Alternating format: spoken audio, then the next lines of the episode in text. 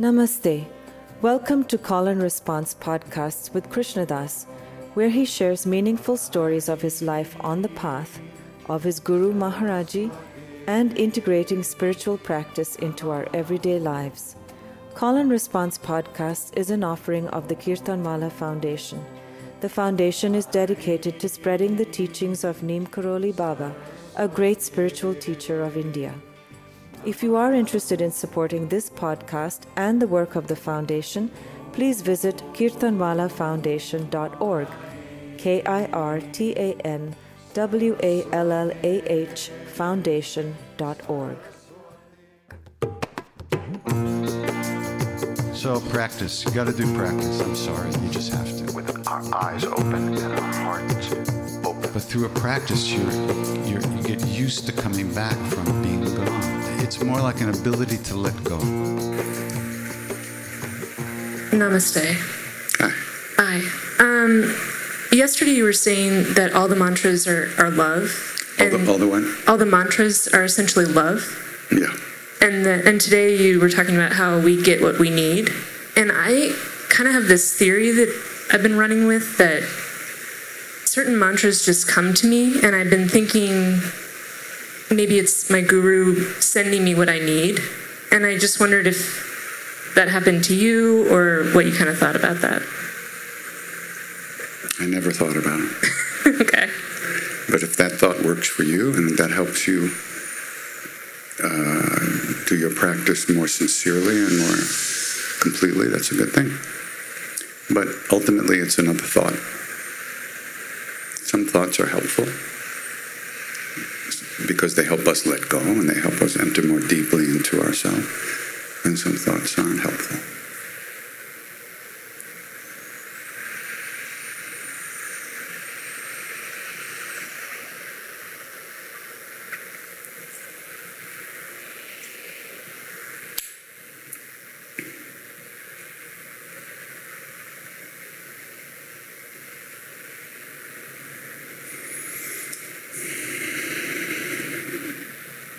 Nobody?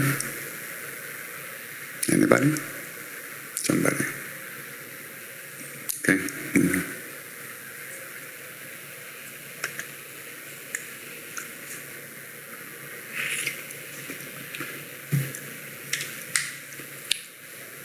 Hello. Um, you spoke about the heart connection to consciousness. Could you touch a little more on that? Just you said it's not heart chakra, that it's a different connection. No, because I don't know. I, I was repeating what I read that Ramana Maharshi said, who was one of the great saints that ever lived. So whatever he said is cool. So that's what he said. He said there's this consciousness is always present, and there's a spot in the body that we that we kind of like a little tube to it that fills up the body with the consciousness when we leave the body. The body's just inert. There's no consciousness in the body itself. It's just flesh and bones and blood and pus and all that stuff. Could I ask you You could ask whatever it anything is. that you have taken from that for your life? From that that insight that he gave you?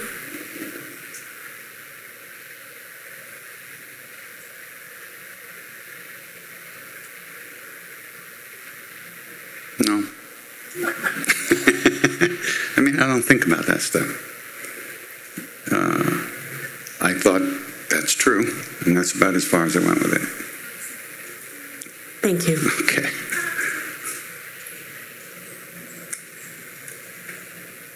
Over there.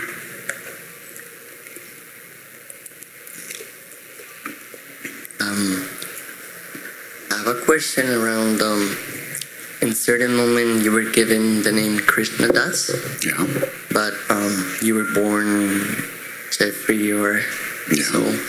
Um, sometimes I struggle with this thing about the spiritual names, and I think myself, what what happens when a spiritual name is not just given but embodied? Can you share us a little bit around that? It's just more stuff to deal with.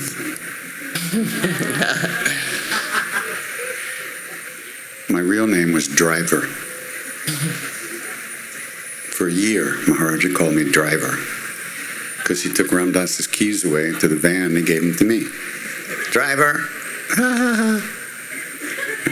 then I was going to kill myself if he didn't give me a name, so finally he gave me a name. He gave me, he said, Krishna, he said, Arjun, Krishna, nay, Krishna Das. I said, Krishna Das? I'm a Hanuman guy. What's that stuff? And he just laughed. He said, Don't worry, Hanuman served Krishna too. Didn't change me at all, just gave me pride, which was hard to get rid of. You want a name? no. uh, and about singing other lineages, uh, we, you have sing uh, Tara or Jesus on the main line.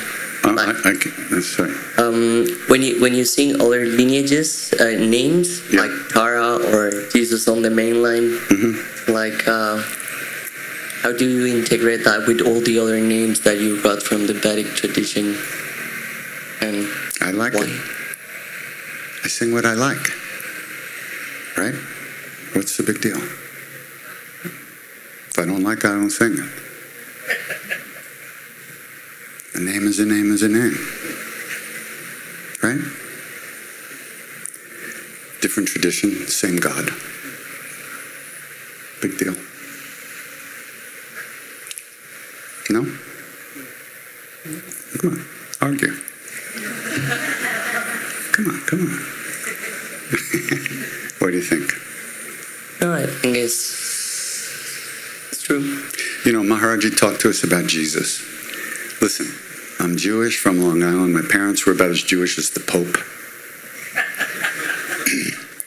so, but still, I didn't know much about Jesus. And then I get to India and he looks at us and he says, Hanuman, Krishna, and Christ are the same. Terrific. Who wants to hear that? I'm in India. You know, but he started talking about Jesus, and it, and whoa, it was powerful, really powerful. It, I have to say, it was it was more powerful than the way he spoke about Hanuman and Krishna and Ram.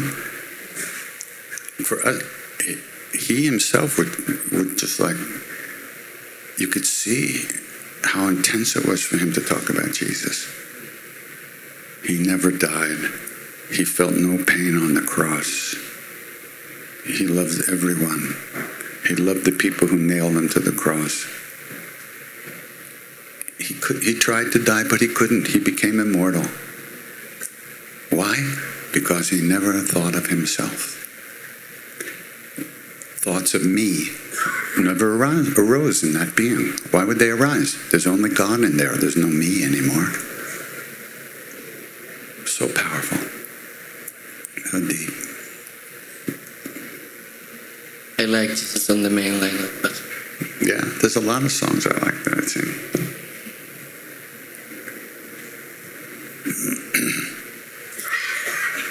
There's somebody over there.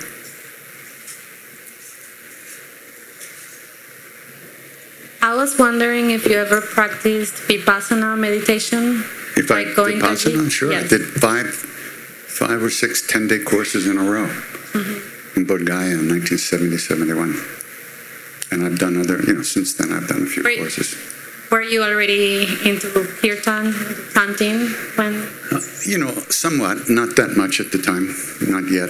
That kind of st- got, when we started, s- not so much at that moment during those courses.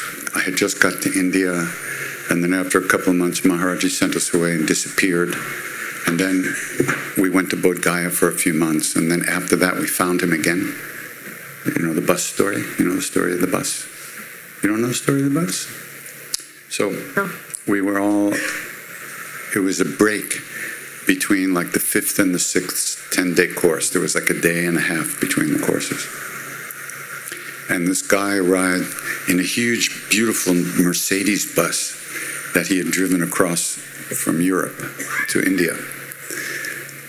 And he offered, he said, anybody who wants to go back to Delhi, I'll give you a ride in the bus. So we were we were pretty much me and the the other folks. Ram Dass had showed up and done a few of the courses, and the other Westerners who had come to see Maharaji were there. So we had decided it's time to leave. Let's go find Maharaji. So And Sharon was there, and she still can tell you how she felt as she watched that bus drive away. Yeah. Anyhow, so we took off and we're on the way to Delhi. And one of the guys in the group said that he had been to the Mela in Allahabad. A Mela is a, a festival that happens every year uh, in different places in India. And it's a gathering of pilgrims and, and spiritual aspirants and yogis and teachers and all those people. And there's one of the places it happens is in Allahabad at the Sangam, where the Ganga, the Ganges, and the Yamuna, and the heavenly river, the Saraswati, comes together. Sangam means together, coming together. So we were going to pass within a few miles of that on the way to Delhi. So it was a big discussion about whether we should just go right to Delhi, which was the Ram Dass group, whether we should go visit the Sangam and see what was going on there. Sounds cool. That was my group and uh, almost everybody else other than Ram Dass. Ramdas just wanted to get to Delhi, and that was it. We're going to Delhi, we're going to find Maharaji, that's all we're going to do. But there was a lot of discussion about it for hours. Well, you know. So finally it was decided that we'll just go, we'll see it, boom, then we'll turn around, and then we'll head to Delhi so we could make it by nightfall. That was the idea. So the bus pulls into this area where there had been maybe 10 million people up until about two days before. Now, everybody was gone. There was hardly anybody there. 10 million, that was 40 years ago. Now there's 20, 25 million at those festivals. They call them melas, Kumbh Mela, Ardha Mela, Magh Mela. so the bus pulls into this, the Mela grounds, which is absolutely deserted. Nobody. A dog. I remember there was a dog running across the thing. So we pulled into this big, vast place where there's nobody, vast field. So the bus starts making this big turn, maybe this way. And so Danny said, Well, you know, there's a Hanuman temple over there in the corner. Why don't we go have darshan of the temple, see the temple, and then we'll, we'll head back to Delhi? Okay. So the bus comes around this way, and it's at the edge of the field, and there's like a path at the edge of the field. And the bus is going this way, and who's walking the other way? Maharaji. And he's holding somebody's hand and he's walking. And the bus passed him, and one guy just happened to see him. And they said, Wait, there's Maharaji. And the bus stopped, and we all went running off the bus, and everybody's weeping and crying. And, and uh, so then Maharaji said, Okay, everybody get back on the bus and follow us. He hops in a little rickshaw with Dada, this man with him. And this huge, big silver Mercedes bus follows this little cycle rickshaw all through the streets of this little village. And the rickshaw stops in front of a house, and Maharaji and Dada go inside. We didn't know Dada yet. They go inside, and the bus stops, and we get off the bus, and we're like, what do we do now? Looking around. And the woman comes out and says, Come in, come in, and come in and take your food. And we said, Food? There's like 27 of us. What do you mean, food? Well, when Maharaji woke up this morning, he told us to prepare food for 27 people, that you would be coming later. So, who decided that we should go see the Mela spot? We had a, it seemed like we were making a decision to us. There was a lot of discussion there was there was anger. There was a, you know, a lot of emotion. You know, Ram Ramdas. I want to find Maharaj. I want to get to Delhi. Well, we got to see the Mela. I mean, it was intense.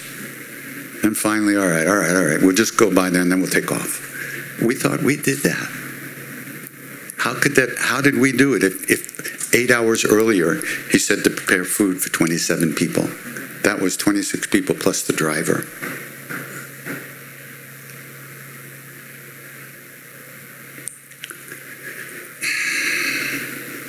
This was happening every day, all day.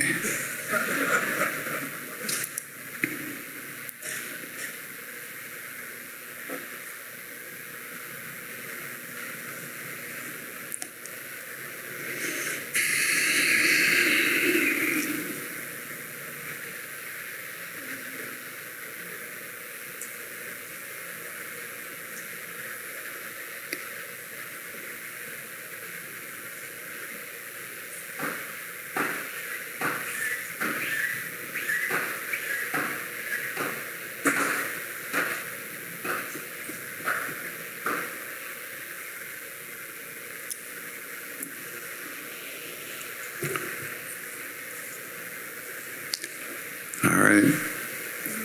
That's it. Thank you.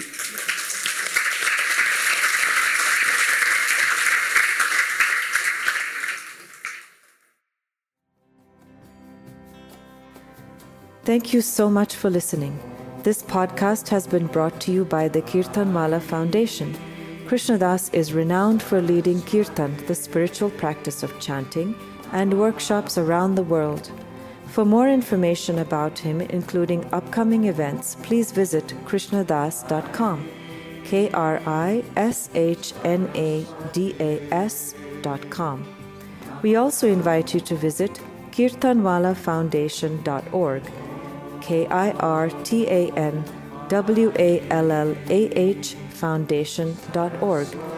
Here you will find more offerings dedicated to spreading the teachings of Neem Karoli Baba. Love everyone, serve everyone, remember God. Ram Ram.